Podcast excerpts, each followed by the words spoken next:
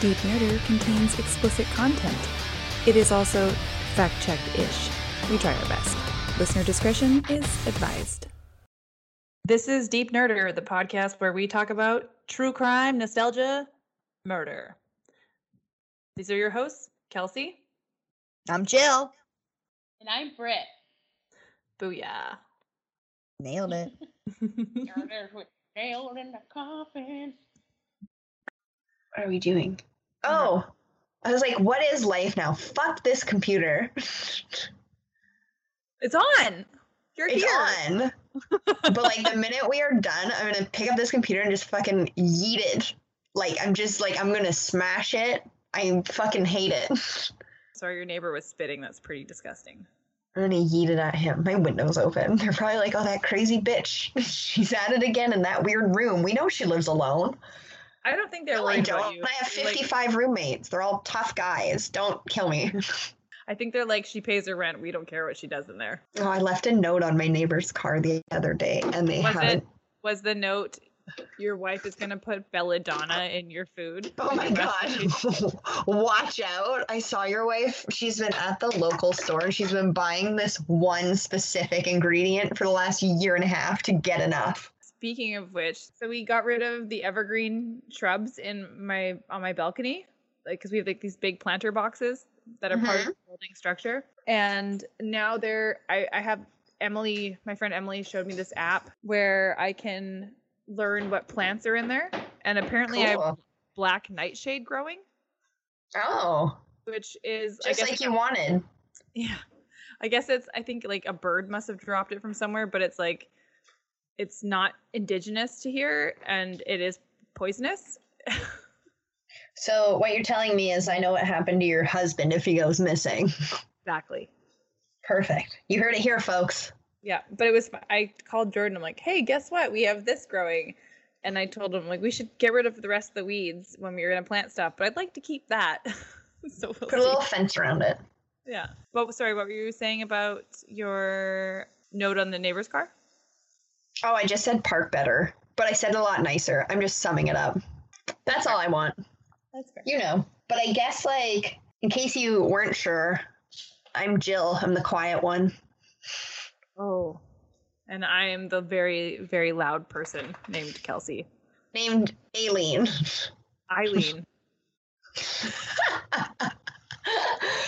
And we are still in the TGIF Sagaverse. Yes. No, that's not the right sound. That's okay. Going Twilight Zone? Going? I don't know, but I liked it. It was cool. Thank you. Go. Oh, yes. We're just here in TGIF land on a Wednesday that you'll hear on a Sunday again. Yeah, as we do. And on this one, we're going to talk about Boy Meets World. Boy Meets World. Oh, what a fucking slamming show. 5 out of 5. I have been watching it, and I truly didn't understand how wholesome and chill it was. And like, it's so wholesome, and it's just like, wow, nice guys. Yeah, I mean, like, granted, it's a mainly white cast, so that is not great. Nope. There are people of color cast in the show, but they're not part of the main group, which, I mean, that's not great. Nope. But, they're off on the side. We've said it. It's true. But the morals of the show are pretty sincere, and I enjoyed that. Especially, I really appreciate it. Yeah. I own the whole season on DVD, actually, because I'd say, like, maybe, like, 9 years ago, I'd say, before, like, streaming was super cool. I used to treat myself to like a movie every week or like every 2 weeks at HMV because they'd have like the 2 for $15 section. Mm-hmm. And then they started adding Boy Meets World. And I was like, why would I pay 2 for $15 or 2 for $20 for 2 DVDs when I could get a whole fucking series? Absolutely. So now I proudly owned all of Boy Meets World on DVD. I love that. That's a good flex. Thank you. Not related, kind of related, not related. I have all of the dinosaurs on DVD. I have a box set. God, do you want to swapsies? Yeah, we should probably do that. Well, actually, you know what? I would gladly lend them to you, but I can watch Boy Meets World on Disney+. Oh, they probably have dinosaurs on there too. I don't need really? You. I haven't checked. Damn it. I don't need Whatever. You. Whatever. Fine. But yeah, so I was, as I revisited the show today, I was like pleasantly pleased with how kind of adorable it was. And like, yeah, all right, well, I'll just get into it because I'm going to say this anyways. So Boy Meets World is an American television sitcom created and produced by Michael Jacobs and April Kelly. The show aired on ABC Network from September 24th, 1993 to May 5th, 2000, lasting 7 seasons. So we all know that part of that, the Disney merger where they bought and took over. So it's, you know what I'm saying. Yep. ABC and Disney. There we go. So Boy Meets World centers around Cory Matthews, played by Ben Savage. Fun fact, Fred Savage was his bro, and he was from the Wonder Years. Oh my God, that's dark. They have the exact same hair. They truly do. And actually, it's funny because I was watching this one episode, and this like girl's trying to make fun of him, and she's like, "I'm not inviting him. He's a Brillo head." And I was like, "Oh geez." Oh no. Yeah. And then he sits down with what's his best friend's name? My brain is frying. Sean. Right. So he sits down with Sean, and he says something to Sean about it, and he's like, well, Corey's like, well, you don't know, Sean, because you have hair. I have a chia pet growing out of my head. And I was like, the writing on this is clever. I like it. That's how I felt before my haircut today. Fair. Absolutely. I saw your new TikTok. Oh, thank you. Just trying to make it big. I did. I saw the one comment, too. This one girl was like, I love your hair. And I was like, yes. Thank you, one fan. Yes. Right. That's all it needs. Thank you, Britt. Thank you, Britt. So Boy Meets World centers around Cory Matthews, played by Ben Savage, and his issues, theories, and relationships as he comes of age from junior high through college. His childhood sweetheart, Topanga, which for like 1 second, I was going to Google the origin of that, and I was like, no, just leave it a mystery. That's where it's always been, so... Topanga is such a like strange name. It's like they went like, you know what? We can't do Nicole. We can't do Jessica. We can't do Sarah. I was thinking we could just really spice things up and give a white blonde girl the name Topanga. Blonde, kind of brunette, well, but yeah, like she's a dirty blonde. Yeah. You know what you're talking about. But like that's a very spicy name. It's very good. It's like, maybe that's a normal name and we don't know. Like, normal, I say loosely, as we're in 2021 and kids are named, like, Lizard and Armageddon. But that's just, like, Topanga? Did I tell you the one time I was, like, I was trying to buy a jumper? A ghost. I was trying to buy, like, a jumper or a dress or something from the store. And the girl... lovely sales associate, she's like, well, what's your name? And I said, oh, it's Kelsey. And she's like, oh, I've never heard of Kelsey. I've never met a Kelsey before. And I'm like, what? And I was like, what's your name? And she's like, Ocean. Oh my God. I've never met a Kelsey. I was like, okay, sure. Her siblings' name is Apple and Watermelon. Oh my God. I don't know that. I'm just saying. But anyway, she was really, really nice. Yeah. Okay. But yeah, Topanga. So again, as I revisited the early episodes of the series, when we first meet Topanga, she's like this really cute, funny. She actually really reminds me of my friend Emily, because she gets assigned to a project with Cory, and they're in Cory's kitchen, and Cory's like, okay, there's a hole in the ozone layer, so like let's just put a hat on it and call it a day, and there's our project. Oh my God. Topanga's like, well, I kind of had like a little more of an unconventional idea. And he's like, well, what is it? And she gives him a script, and it's like spoken poetry. And she does like an interpretive dance. Oh. I was like, I could totally see me in elementary school with Emily and Emily's mom being like, this is the better approach, and Emily being like, we're doing it this way, and me sitting there like Cory confused as fuck as to what we're doing. Like, dancing it out. Yeah, well, Cory just sat there and like read the script, and I so identified with him. He was just like, what am I doing? How did I get here? Also, I will add, Topanga had the most amount of like flat iron crimps in her hair I've ever seen. Remember the flat irons where you could switch out the crimp plates? Yeah. Yeah, that's what it looked like. It looked like she just went to town because she has a lot of hair. I have crimped a lot of hair before, and it is not like a super smooth thing. You have to like 1-2 press, 1-2 press, 1-2 press. You can't just like click, click, click, click. Like you can't just pull flat iron through it, you know? It's like hold, hold, hold, hold. Yeah. Oh my God. Immediate regret. The stylist on that show went for it, and I'm thrilled.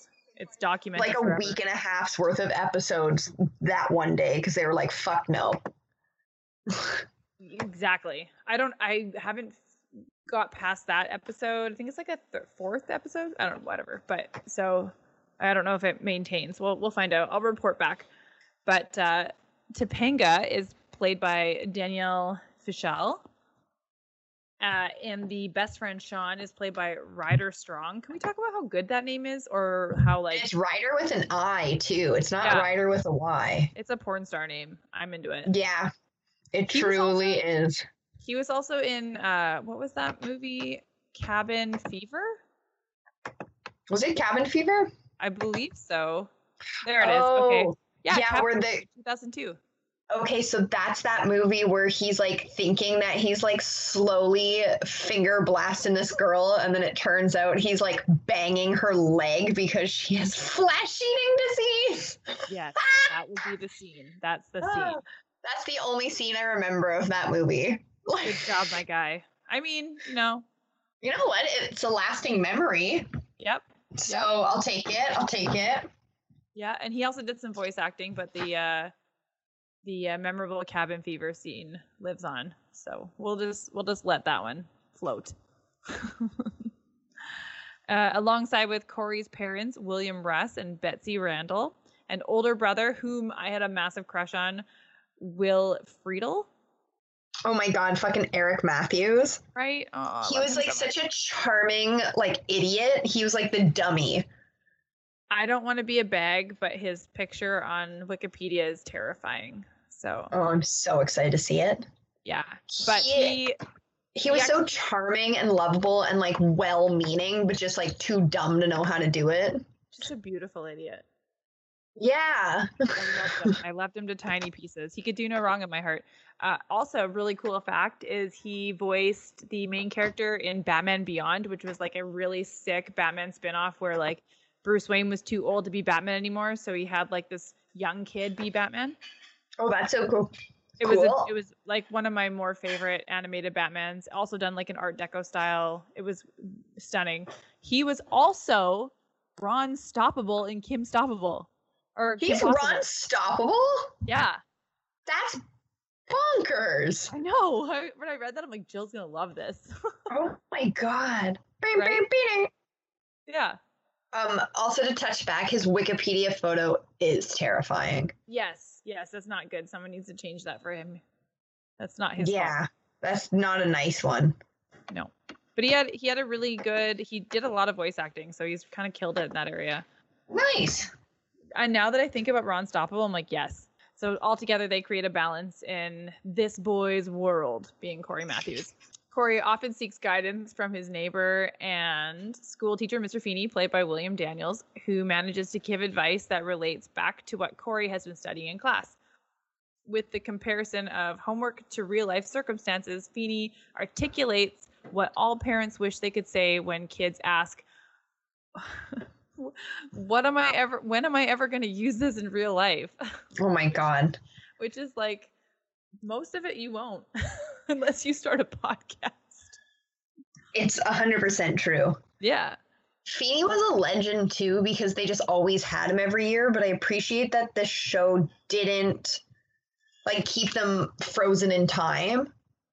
You know, like they let them grow up, and then Feeney just kind of moved along with them, which I really appreciated. Like as they got older, their relationship changed, which I'm like, this is so much nicer than just keeping them like Simpsons style, like Bart and Krabappel'd, you know? I actually thought about that today, pre this stuff, but like, so Mr. Feeney, well, yeah, so like the Simpsons, for example, it's funny you brought that up because I was thinking about that. Like so Bart and Lisa never ever age or grow up or go anywhere.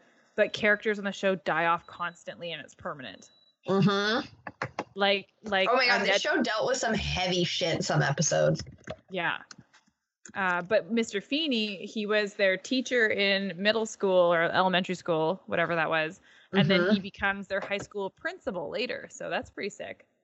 And then doesn't he become like their neighbor or something? No, he is their neighbor the whole entire time. In like the pilot episode, Cory is angry at his parents for buying a house next to his teacher.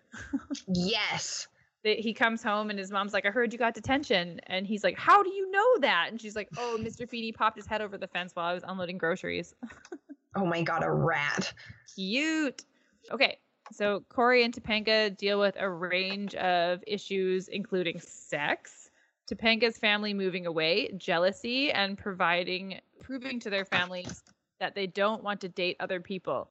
Later in the series, the couple will marry while they're still in college. So, like, yeah, you know, those two. Which, I mean, not that I'm, like, hating on it. I really like that it's, like, this cute, idyllic love story. But, like, that's not real life. That's just not real. No. Mm-mm. No. Also, don't get married in college. Go live your life. Is that too much? That's how I feel. It's too much. So the main characters are truly admirable for tween boys and girls. Topanga especially is incredibly intelligent. She's a strong-willed young lady. She's dedicated to her schoolwork, her friends, and Cory, while still maintaining an independent personality. And Cory himself is creative, thoughtful, and insightful. And his world consists of discovering the strength of relationships with family and friends. So I thought that was important because you have this like female character that's brought in, and she's more than like she's more than an object or just like a sidekick. Like she's kind of she's mixing it up. She's interpretive dancing through her projects. Like I think that's pretty. Yeah, like she's wild. Yeah, I like it, but like super smart. And I appreciated how the main boy character is, you know, he's emotional and he's sensitive and he's trying to make it work and like understand things. He's not just kind of a bro. He's not a bro. And he like talks to his mom all the time. It's cute. You're like, what a wholesome guy. Yeah. So the full cast consists of Cory Matthews, played by Ben Savage, George Feeney, played by William Daniels, Amy Matthews, played by Betsy Randle, Eric Matthews, played by Will Friedle, Sean Hunter by Rider Strong. Oh, this is I love this character. Stuart Minkus. Oh my god, Minkus. Played by Lee Norris. And Lee Norris was Mouth in One Tree Hill. Oh my god, really? Yeah. So I never watched that show, but I remember walking in the living room or whatever when I was growing up and my sister was watching it. And I remember looking at that guy and being like, that guy's got a big mouth. But Rise of Minkus. And she's like, his name is Mouth. I'm like, oh, shit. But you remember Minkus? He was hilarious. He was like, I think he was the greatest version a classical nerd could be portrayed because they were always coming for him. And then he was always smarter, better, and quicker. So like one episode, they were going to shoot him with a water gun. And then he pulled out a bigger water gun. And he was like, go for it. And then they all put their water guns down. I feel like he never backed down either. Like he was never like, oh, no. He was just like, bring it. Yeah, because he was smarter than everybody. He was awesome. Great. Thanks for being a smart guy who's not just a pushover. Yeah, no, he's a solid character. He kind of had a little like JTT look too, which is cool. Like blonde JTT, Jonathan Taylor Thomas. I know who JTT is. Just making sure. Not uneducated. Sorry, like I didn't realize you had his poster on your ceiling still. I might. Okay. Morgan Matthews, played by Lily Nixay, which is, I think, she's like the little sister, like the cute little sister. Yeah. Alan Matthews, played by William Russ. Topanga Matthews by Nee Lawrence. I'm probably saying that wrong. No, that means it's like her maiden name. That's her old name. Oh, no, wait. Excuse me. No, that's because there was two. So it was Nee Lawrence. It's because her maiden name is Topanga Lawrence, and then she marries Cory Matthews. No. Yes. No, I think that's two actors. No. Because why would it say Nee, like N-E-E? like formally known as. It's like a way of writing it. Oh, damn.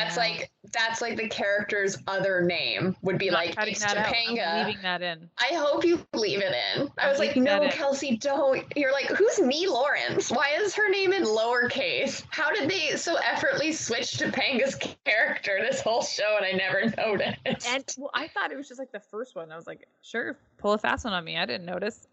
No, it's just like Fisher. Fishel. Fishel.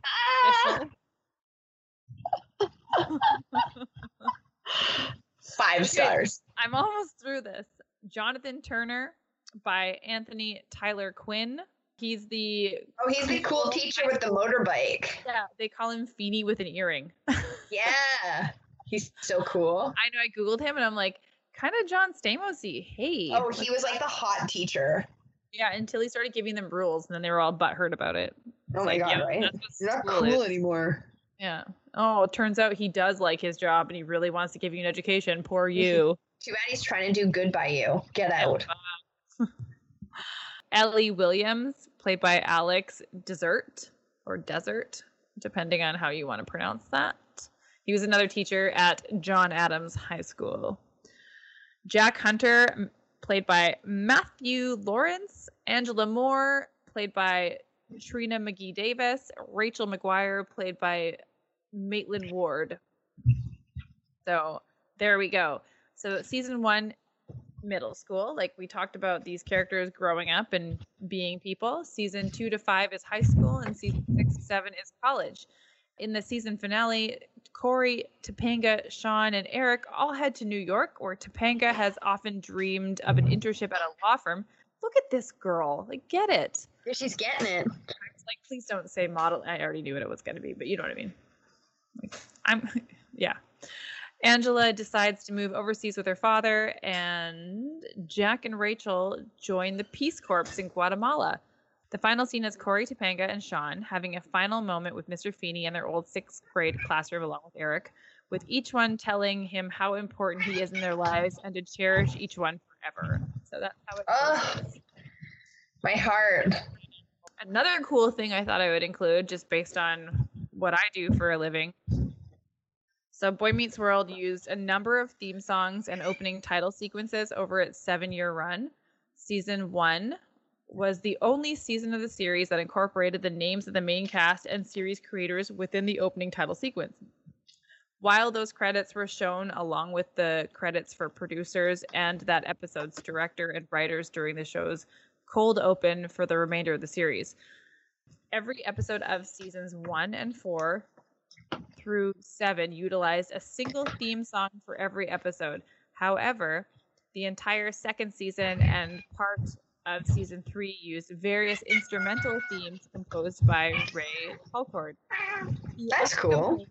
Yeah, who also composed the incidental music used between scenes and commercial breaks throughout the show's run. That was probably like a pretty cool thing for him. They're like, yo, you're doing this, so do this too.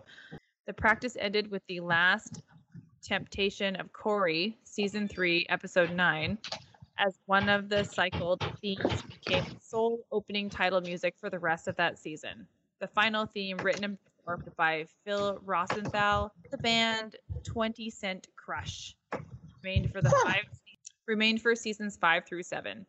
So yeah, I thought that was really interesting because you don't often see the intro switch that frequently. Mm-hmm. No, they're usually the same one, unless it changes in like the first 1 or 2 episodes with feedback. Yeah, so I guess I could like figure out why they did that, but like I appreciate it because like even now revisiting it, like when you watch the first season, it's a very Home Improvement style intro, and then it kind of gradually morphs. So. I am so excited to rewatch this whole series now. It's so, honestly, I'm impressed. Like, truly, this is a really reasonable show. And being that it's on Disney, like, if you were a parent, you could plunk your kids in front of it and understand they're actually being taught some relatively good morals, considering they're watching just TV and polluting their brain. I also appreciate with the show that like not every episode had like good things, or not every problem ended with like a good outcome. Like sometimes bad shit happened. Yeah. And it happened. Like granted, did it usually always happen to Sean? Yeah, but it still happened. Poor Sean. Oh, he got shit on his whole life. Poor guy. Yeah, like in one of the episodes, like his mom takes off, and then another episode, his dad takes off to find his mom, and he has to like move in with Cory, and when that doesn't work, he moves in with Mr. Feedy. It's like, why did his parents abandon him? Right, he reminds me of like our version of like Riverdale's Jughead, like hard life. I live in this like trailer park, hard done by. I'm kind of a weirdo, and I'm like, oh, it's Sean, just like with a hat. I mean, Sean could wear a hat, but he's got those good Nick Carter bangs. No, he's got that sweet, sweet 90s boy haircut. Yeah, I love that so much. Dude, I see kids with that these days. Oh, it's 100% like, in. It's such a flex. Like, it's... Oh, it's so in. It's a choice. I mean, you gave me a bowl cut. That was nice. I like that. But I look good in a bowl. Why? Everybody looks good in 90s boy hair, too. Well, yeah. Or like commercial drive lesbian hair. I know. I was like either or. Whatever. Either or. There we go. So yeah, that's your Boy Meets World insight. I hope you feel educated. I think Boy Meets World was like probably one of the best shows on that. Like, does Sabrina like stand up? Yeah. But when I think of Sabrina, like, I only think of her high school. But when I think of Boy Meets World, I'm like, oh, I went with these people, like, through my imagination. I went with them through school and through all the heartbreak of, like, Cory and Topanga and, like, through college and, like, I feel like I went through the whole thing. Whereas, like, with Sabrina, I'm like, yeah, there was, like, a quizmaster and a closet and, like, Penn and Teller. And then she was a witch. Yeah. You know? So, like, this show, I'd say, is, like, my number one. Also, I want to just, like, add in, like, that other podcast I was listening to today. They brought up Sabrina and how like, Zelda got a job as a professor at Sabrina's university because she said she had gone to Harvard. Which she did, but like 100 years ago, and then when a bazillion years ago, yeah. And then when they fact checked it, we're like, the only Zelda Spellman that went to Harvard was like this many years ago, so they fired her, and it's like, no, she went. She went. She's just not out about her age. Yeah, don't ask a lady how. I mean, I don't give a fuck, but don't ask Zelda how old she is. That's her boundaries.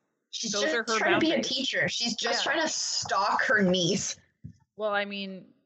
If you were a teenage witch, if we were teenage witches, we would need stalking, just because by responsible adult people that were making sure we weren't like bringing back dead pets.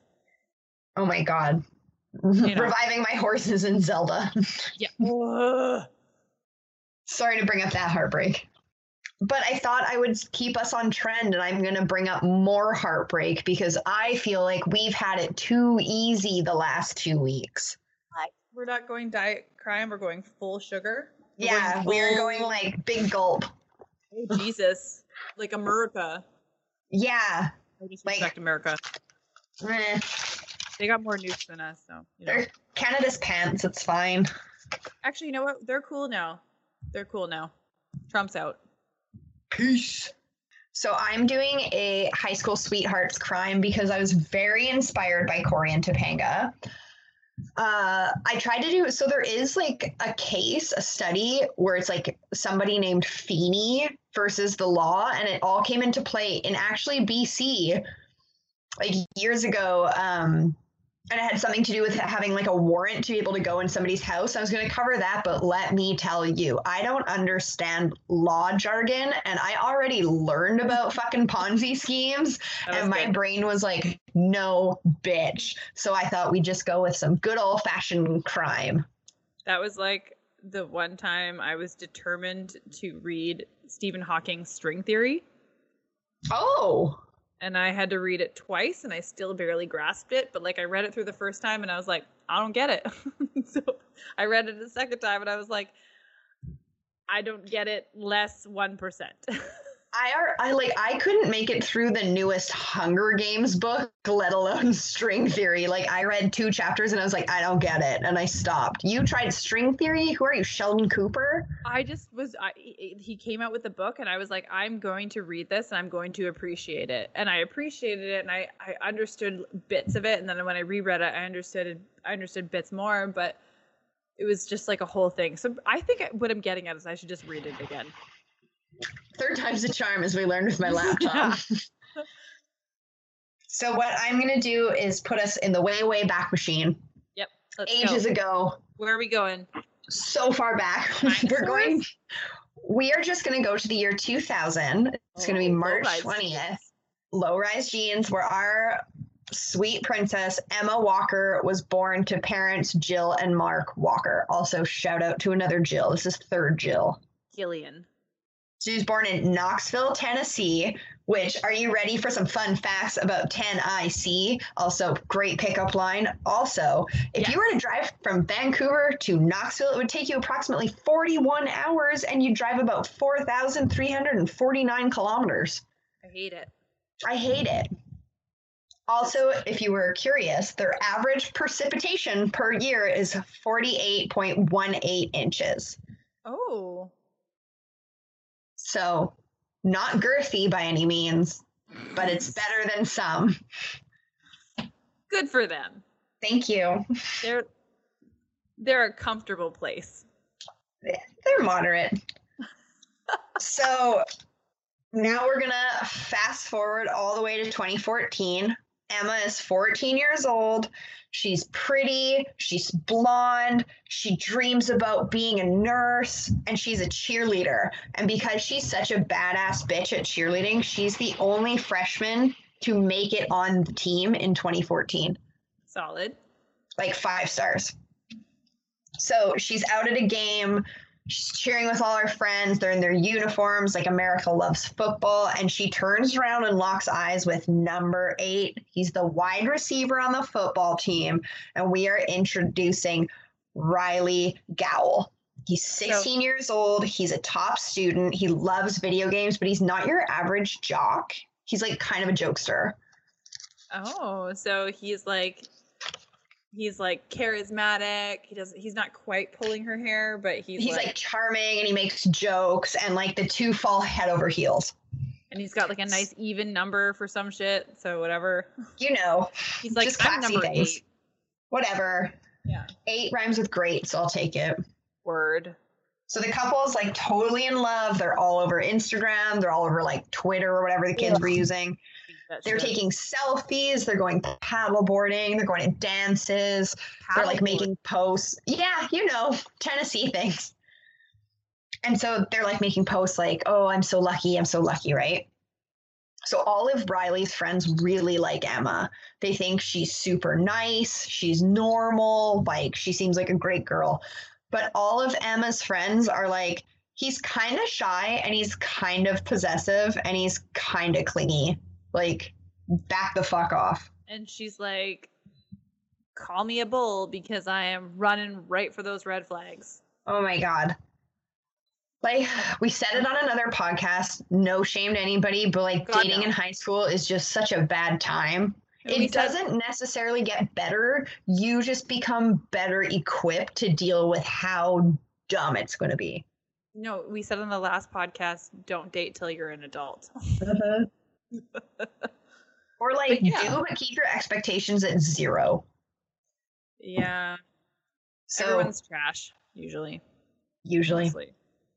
Riley and Emma are totally like in love. It's high school. They're dating for 2 years. They're like that high school couple though.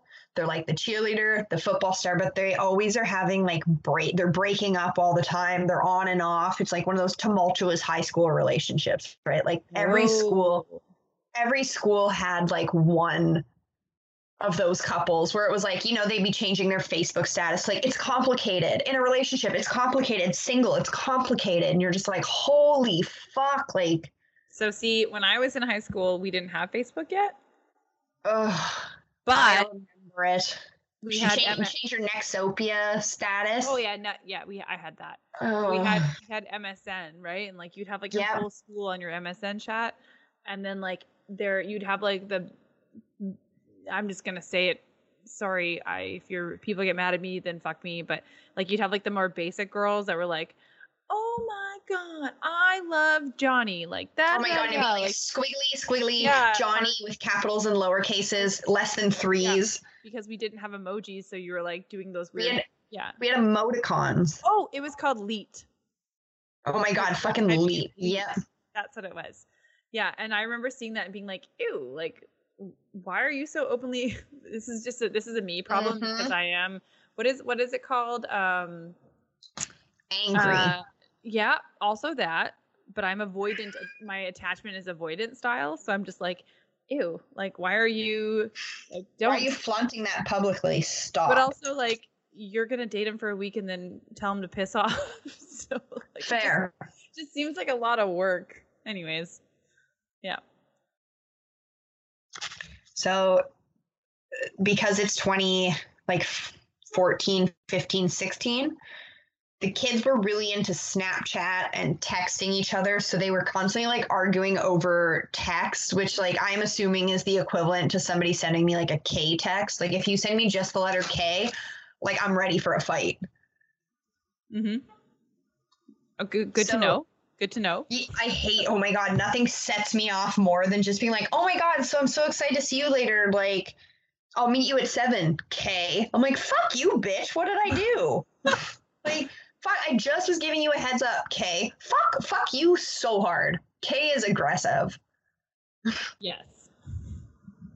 So Riley, just because they were fighting all the time and everything was going crazy, Riley started getting kind of controlling with Emma. So he'd wait outside her work for her to be off. Like he'd be like, oh, you work from 10 to 6. And he'd show up at like 2 o'clock and then sit there till 6 just in case she left.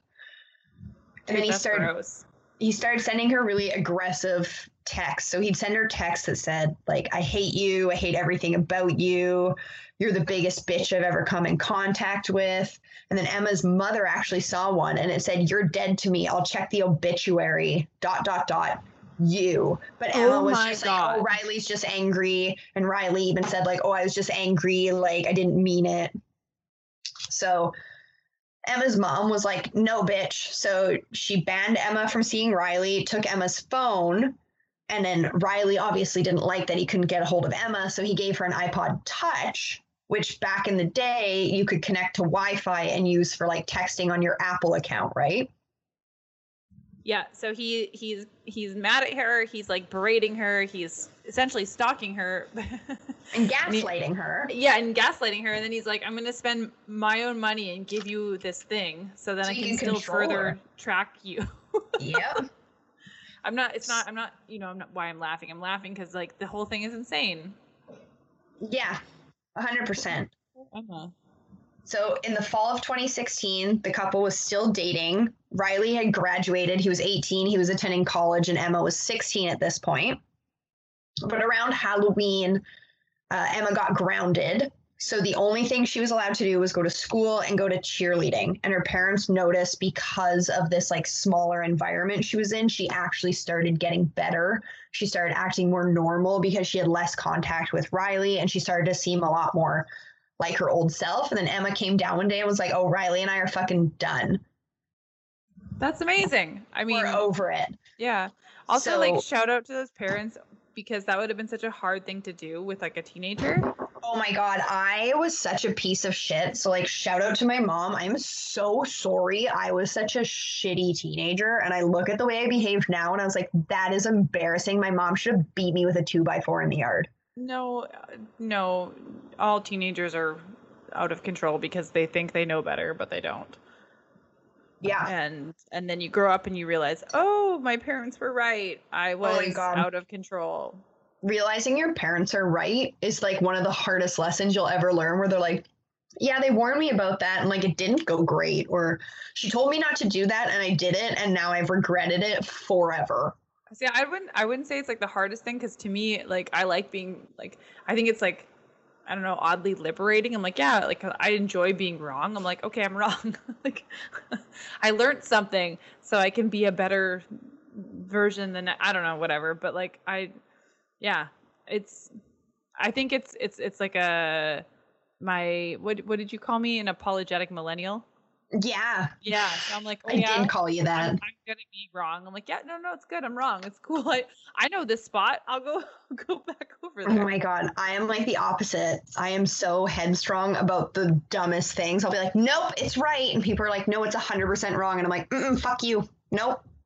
And then I'll read it later and I'm like, yeah, so you were right. Fuck off forever. Like I don't like when people tell me stuff. I have to learn it for myself or I'm never going to respect it. Well, at least I know. Oh, yeah. So Emma's parents were like, fuck yeah, Emma was doing great, but Riley was not doing well over this breakup. So his friends at college said he had attempted suicide. He'd taken a bunch of alcohol and Vicodin. He had a lot of mood swings, and he said a lot of stuff like seeking for attention. Like, oh, I just feel so sad, but I wouldn't kill myself. Don't worry. Or like, I feel horrible, but like, don't worry, I wouldn't do this. And I was like, oh, so you're gaslighting your friends now. Cool. Like, that's a cry for help if I've heard one. But wow. Have you ever had a partner be like, oh, if you leave me, I'll kill myself or some shit? Yes. Yeah, me too. Did it work? Like, did I stay? Yes. Oh, no, but did he die? No. No, I did not stay, and he did not die. But I was also, like, realistic about it. I wasn't like, you know, remember that case where the guy wanted to die, and the girl was like, then kill yourself, and he did, and then she got in trouble. Yeah, I think it's on Netflix. But so he was like, I'm going to kill myself if you leave me. And I'm like, I was like, don't do that. If you think you're going to do that, like, you should go to a hospital and get help. Or I'm like, if you're going to do that, like, you should, what? I'm like, I'll call the police if you're going to do that. Like, I was giving him like these realistic situations that would happen. Should that be the outcome? Anyways, long story short, he lived. Everything's fine. He's the boy who lived. I didn't stay with him. No, don't give him that much credit. He's not a good person. Oh my God, I stayed way too long with somebody that pulled that shit. Way too long. But like, also, I was dating in my teens, so that was like we said, poor decision. Yeah. Yep. So on November 18th, Emma's parents are like, you know what? You've been doing great. Everything's been growing great. Why don't you go have some fun? So Emma goes to this party with a few of her friends, and she starts getting text messages from a number she doesn't know. So she showed it to one of her friends and was like, I don't know what the fuck's going on, but I'm getting all these weird texts. And they say things like, come outside alone if you don't want to see someone you love get hurt, and like, go to your car with your keys, go alone, I have someone you love, and if you don't answer me, I'm gonna hurt them. Oh my God. So, you know, she's like, what the fuck? And her friend's like, either like ignore it, or it's probably like a friend, like, just ignore it, you know. But then they wrote back being like, if you want to hear his crying and screams, just call. Wow. And so she's like, what the fuck? So her and her friend go outside, and she's like, oh my God, they dropped Riley somewhere. So her and her friend go out, and they found like a body just laying face down in a ditch. And they go to it, and they can see that it's Riley. So they ended up finding Riley, and he was like face down too, and was like, they're like, what are you doing? And he's like, I don't know how I'm here. I don't know what happened. Like, somebody kidnapped me. I don't know how I got here. It's so weird. He's like kind of holding his head, like acting like he got like hit in the head or something, like he had been unconscious. He's putting on this like act that he was kidnapped, which is like fucking wild. It's one thing to text somebody something wild. It's another thing to actually like act it out. Dumb. So stupid. So, you know, Emma's like, what the fuck's wrong with you? And she's like, I don't know what to do, but we broke up, so leave me alone. So like, I can't snap, But that is me snapping so hard because, like, it is so hard when you're that young to tell somebody you have had feelings for to fuck off. Yep. Yeah. I'm so glad you turned it on for, yep. I was trying to, like, say, I'm like, but yeah, basically we've all been in that position. So good for her. Like, clearly she has some really good friends, like a really good core group of people to support her. Yeah, good parents. Yes. So Emma's like, I'm out. And then Riley's like, he called his friend and was like, oh, I was kidnapped. And his friend was like, okie dokie, buddy. And then they're like, he sounds like he's being kind of ridiculous. So he's like, then call 911. And he's like, no, you don't need to call 911. You don't need to call 911. And all of his friends were like, okay. So none of them called 911 either. So what the fuck? The next morning, Emma was at home and her mom wasn't home, and she was texting her friends, and she said, because she saw a stranger on her doorstep, she texted her friends and said, I'm home alone, and somebody in all black walked down my street and came to my door and rang the doorbell over and over and over. Which I have had happen to me. So, like, a side story, when I lived in Alberta, I lived in a house, and we lived on the main floor with my roommates, and a guy lived in the basement. And one day I was home alone, and this is going to sound so ironic, but me and my boyfriend at the time had broken up. So funny. And so I was home alone, and somebody started, like on my door, and it was late. So I was like, fuck no, right? But I have also been conditioned to not want to call the police because nothing is serious enough. Like, you know, when it's happening to you, you're like, oh, I'm being a pussy. Like, don't call the cops. I'm being a pussy. Same with, like, how I have friends whose appendixes have literally been rupturing, and they're like, no, it's fine. It's just stomach pain. Like, because women. So, you know, I had this happen. Somebody knocked on the door, and they were literally going to, like, my back door and my front door and my windows. And we didn't have curtains because I was fucking, like, 19. So we didn't have curtains on our kitchen window. And the guy was like, I can see you. Like, let me in the house. What's wrong with you? Like, let me in the fucking house. Like, let me in the house. So I was lying on the couch holding a fucking golf club with my laptop open, messaging my ex-boyfriend on MSN being like, somebody's breaking into my house. You have to come get me. And he was like, yeah, okay, whatever, Jill. Like, we broke up. And then, like, fast forward, I messaged my roommate. He came screaming home. I finally called the police. Yeah, bitch, they did find somebody in my fucking yard.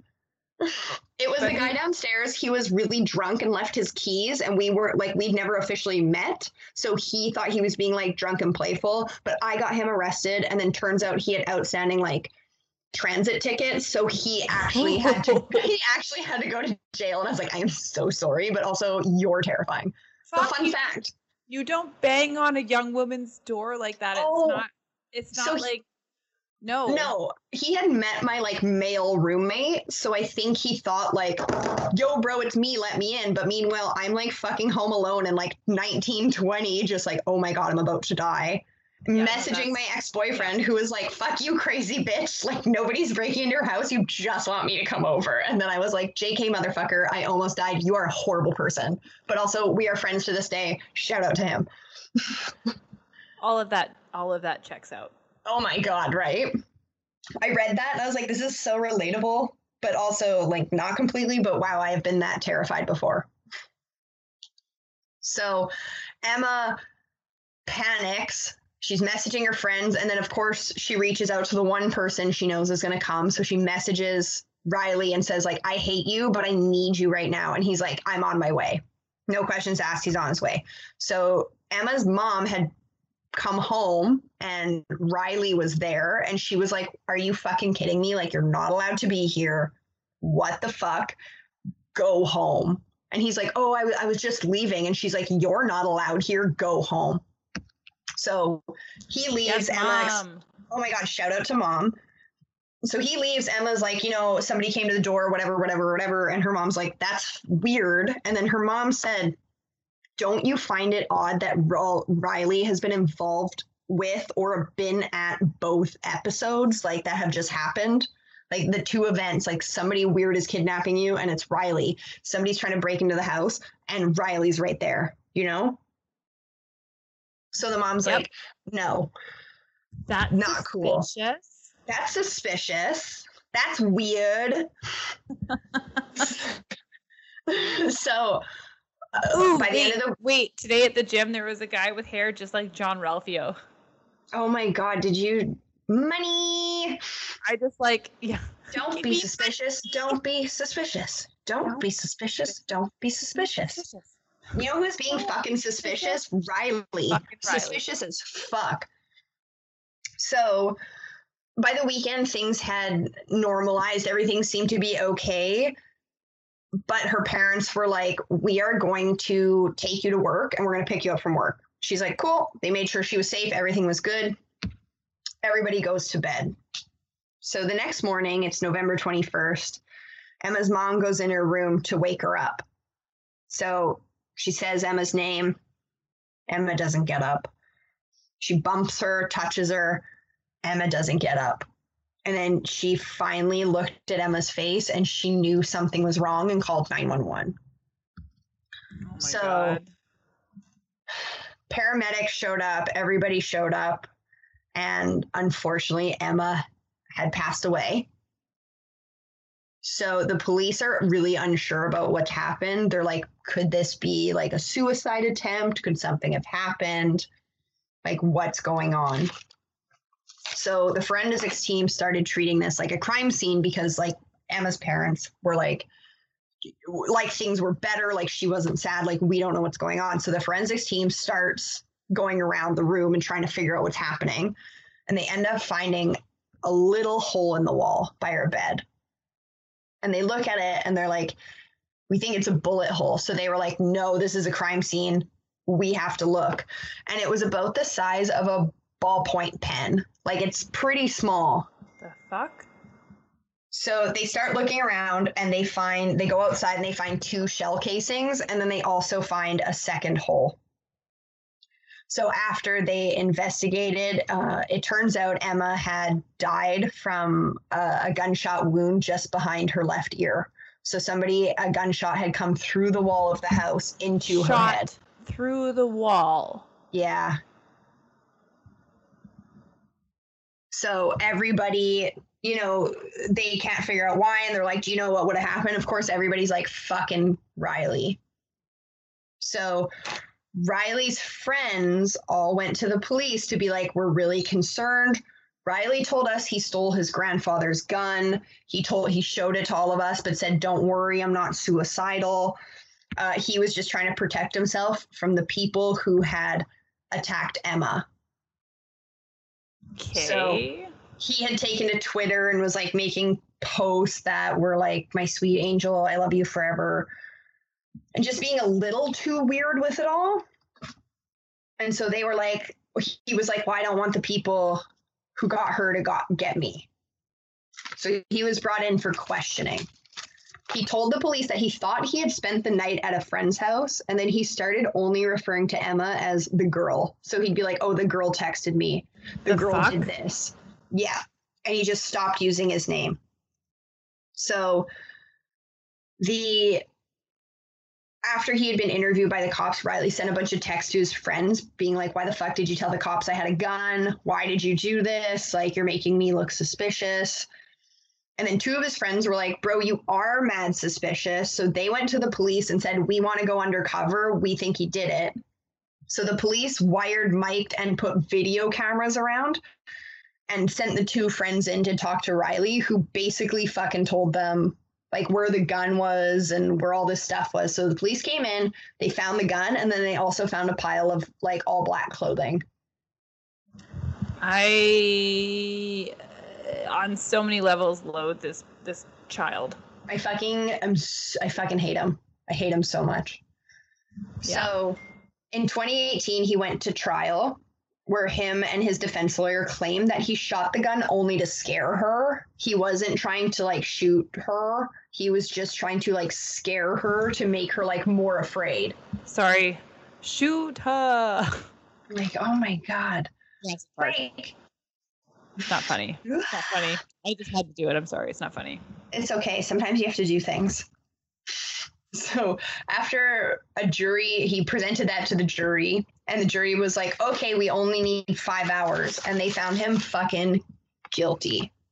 Good, dude. And sorry, while you've been telling me this, I've been like looking them up on the internet, and she's this like beautiful, like vivacious, lovely looking blonde girl. Like just every picture of her, she's just happy. Oh my God, she's so happy. You can just see that she's not even like, I feel like she wouldn't be mean. Yeah, she's just over the top. She just looks so happy. And he himself, he's like this very cute boy. It's like, the fuck? Like what part of your brain decided that women were objects and you had to control this person? Like you both could have had wonderful lives. Like what the fuck is wrong with you? Like you are disgusting. You're horrible. Yeah. And also, you know, like, again, we never like to pull on people's appearances, but after he got put in jail, it looks like this motherfucker put on a fuckload of weight. So I hope he's uncomfortable, and I hope he's not like living his best life, enjoying that. Like I would. Well, Riley was found guilty of first-degree murder, stalking, theft, reckless endangerment, and possession of a firearm during a felony. So in Tennessee, first-degree murder comes with an automatic sentence of life. So Riley was sentenced, and he's currently a prisoner at Northwest Correctional Complex in Tiptonville, Tennessee. And he is eligible for parole after 51 years. How old is this idiot? He would have been like 18, 19, 20, 21, 22. Riley, so he'll be like 70 something by the time he gets parole. Riley, you were a fucking idiot. You not only ruined your life, you ruined this young woman's life. Like Jesus Christ. And like their families and like so many other people. The fuck is ripple effect. So Emma's parents wanted to do like a justice to her memory. So they named a dog park after her, which like, blessed be, that is so lovely. And then because she wanted to be a nurse, there is a patient room in the NICU unit at the Children's Hospital named after her as well. Dude, that's so nice. That's such a nice tribute. Fuck this kid. Yeah, I thought I would just bring it down a notch. No, like, I know we talk about, like, oh, our parents were right. And there's been instances where I've dated guys where they were, like, incredibly aggressive and scary and, like, literally called and threatened my parents. Mm-hmm. You know? Like, and I remember dating this one person particularly where my mom was like, he's going to kill your dog. Because I didn't live at home anymore. My mom's like, he's straight up going to kill your dog. And, like, my dog was my world. So, like... You're like, bye. Yeah, it took a while to get him away from me because he was that toxic, but my dog is fine and I was fine. But, like, fuck, this is a level that you don't consider when you're that young. You don't understand that someone could become that unhinged and, like, truly behave fatally. Like, that's... my eyes are wide. Like, yeah. And, like, I just want to extend to people, too, if you feel like you're in a bad situation, or if all of your friends are telling you something's wrong with your relationship, like, sometimes it's okay to take a step back and actually look at it and take care of yourself first. And if you need help, there's always help available. But, like, if you're getting red flags and bad vibes, it's okay, in the fucking words of My Favorite Murder, to fuck politeness. Yeah, truly. And, like, sometimes sometimes you have children and you feel stuck and it's scary, and it is okay to be scared, and it's okay to start over. There's nothing wrong with that. Like, there's power in that, and it will be hard, but it'll be, like, the good type of hard where you persevere and you come out the other side and you're like, fuck, I'm happy I did that. And, like, you know, I don't want to say what doesn't kill you makes you stronger, because that's, like, fucking stupid. But it's like, sometimes the harder choice is the better choice when it comes to domestic abuse. If Kelly Clarkson wrote a song about it, you know, it's fucking truth. Oh, girl, with her like chunky highlights. Listen to a woman with chunky highlights. Oh, she knows what's up. But no, but on a serious note, yes, yeah, fuck politeness and you know all that shit. Because like, yep, you don't. Just because women are raised to be theoretically cute or realistically cute and kind and quiet and like whatever, it's like at the end of the day you have power, and if someone's being a motherfucker, just tell them and then go tell your dad. Use it. Or, you know, go tell your mom or tell an adult. Tell an adult, whoever that powerhouse figure is in your house, like go. They're going to respect you more for it anyways. If you need help, that's a good thing. Go ask for help. Like, you know. Okay. Mm-hmm. But that was Boy Meeting World, and then Jill and Kelsey meeting the horribleness that is my crime choices again. You're welcome.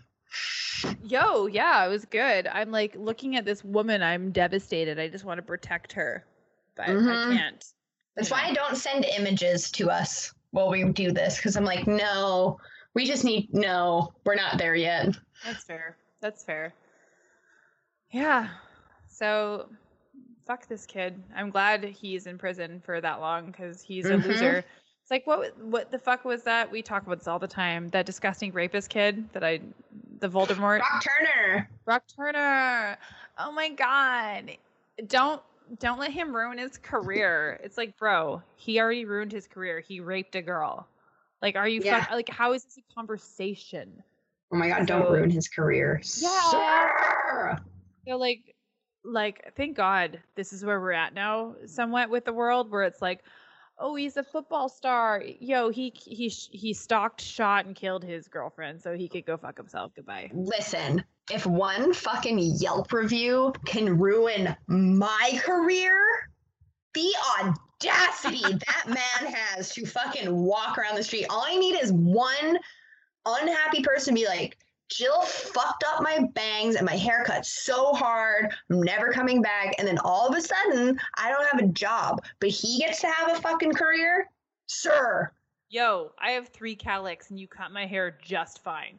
Oh my God. Don't remind me. Not ready for that today. I've already had a day with this computer. Please do not talk to me about your cowlicks. Is it really that bad to cut? Like, is it really? It's like, I don't know. I know it is because you tell me. This is for all the listeners out there. When you have cowlicks, it just is a little bit more challenging. Like, I have to pay just a little bit more attention. So, like, depends on the time of day. If you are like my last cut on my last day of work and...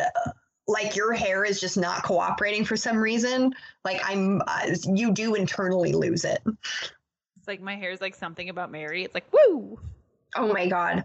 I had a client once and he had 2 crowns and 2 cowlicks and I didn't know what to do because I just finished hair school and I just fucking shaved him off. He got like a full hair square, like with no like front. Like I just shaved it off. I was like, I don't know what the fuck to do. They didn't teach me this in my 10 months that it took me to become a hairstylist. So, like, just cut it off. Learning curves. That was one of them. It was one of them. Yeah, and but I will say, I'm never unhappy when you cut my hair. So you do a good job. That's because if you were unhappy, you would have to find a new podcast host. No, because I have 3 other haircut ladies. Listen. Don't put yourself on a pedestal. Fucking snaps at this bitch. Holy moly. Okay, well on that fucking note, you know where to fucking find us. There's an Instagram and there's an email. They're both Gmail. No, the email is Gmail and the Instagram is just Deep Nerder. Attach it to the Gmail. Figure it out yourself. I'm over my day because of this fucking computer. You know where to find us. Holler. And like, fuck toxic relationships. Just like, you're not in it alone. Oh my God. Just take that like no fuck chakra, give it like a polish, and then just like kamehameha it into the fucking universe. Chakras? Dare bring up a chakra. I brought it up. What are you going to do about it? We can talk about star signs before we talk about chakras. My No, my old roommate tried to read my star sign like the first two nights she was in the house, and I was like, I don't know if this is going to work out. I would have been all for it. I've been like, let's go. Do you have tarot cards? Oh my fucking God. I don't like believe in it, but I like hearing it because I'm like, that's fun. And then I just go live my life the way I live it by making weird choices randomly day by day. So it doesn't apply specifically to me, but I'm interested in what this person thinks they know. I like it. Thank you. Well, double on that note. I'm glad your card said listen to us today, and thanks for coming. Yeah. What's up? Bye. Peace. Air buddies. Bye.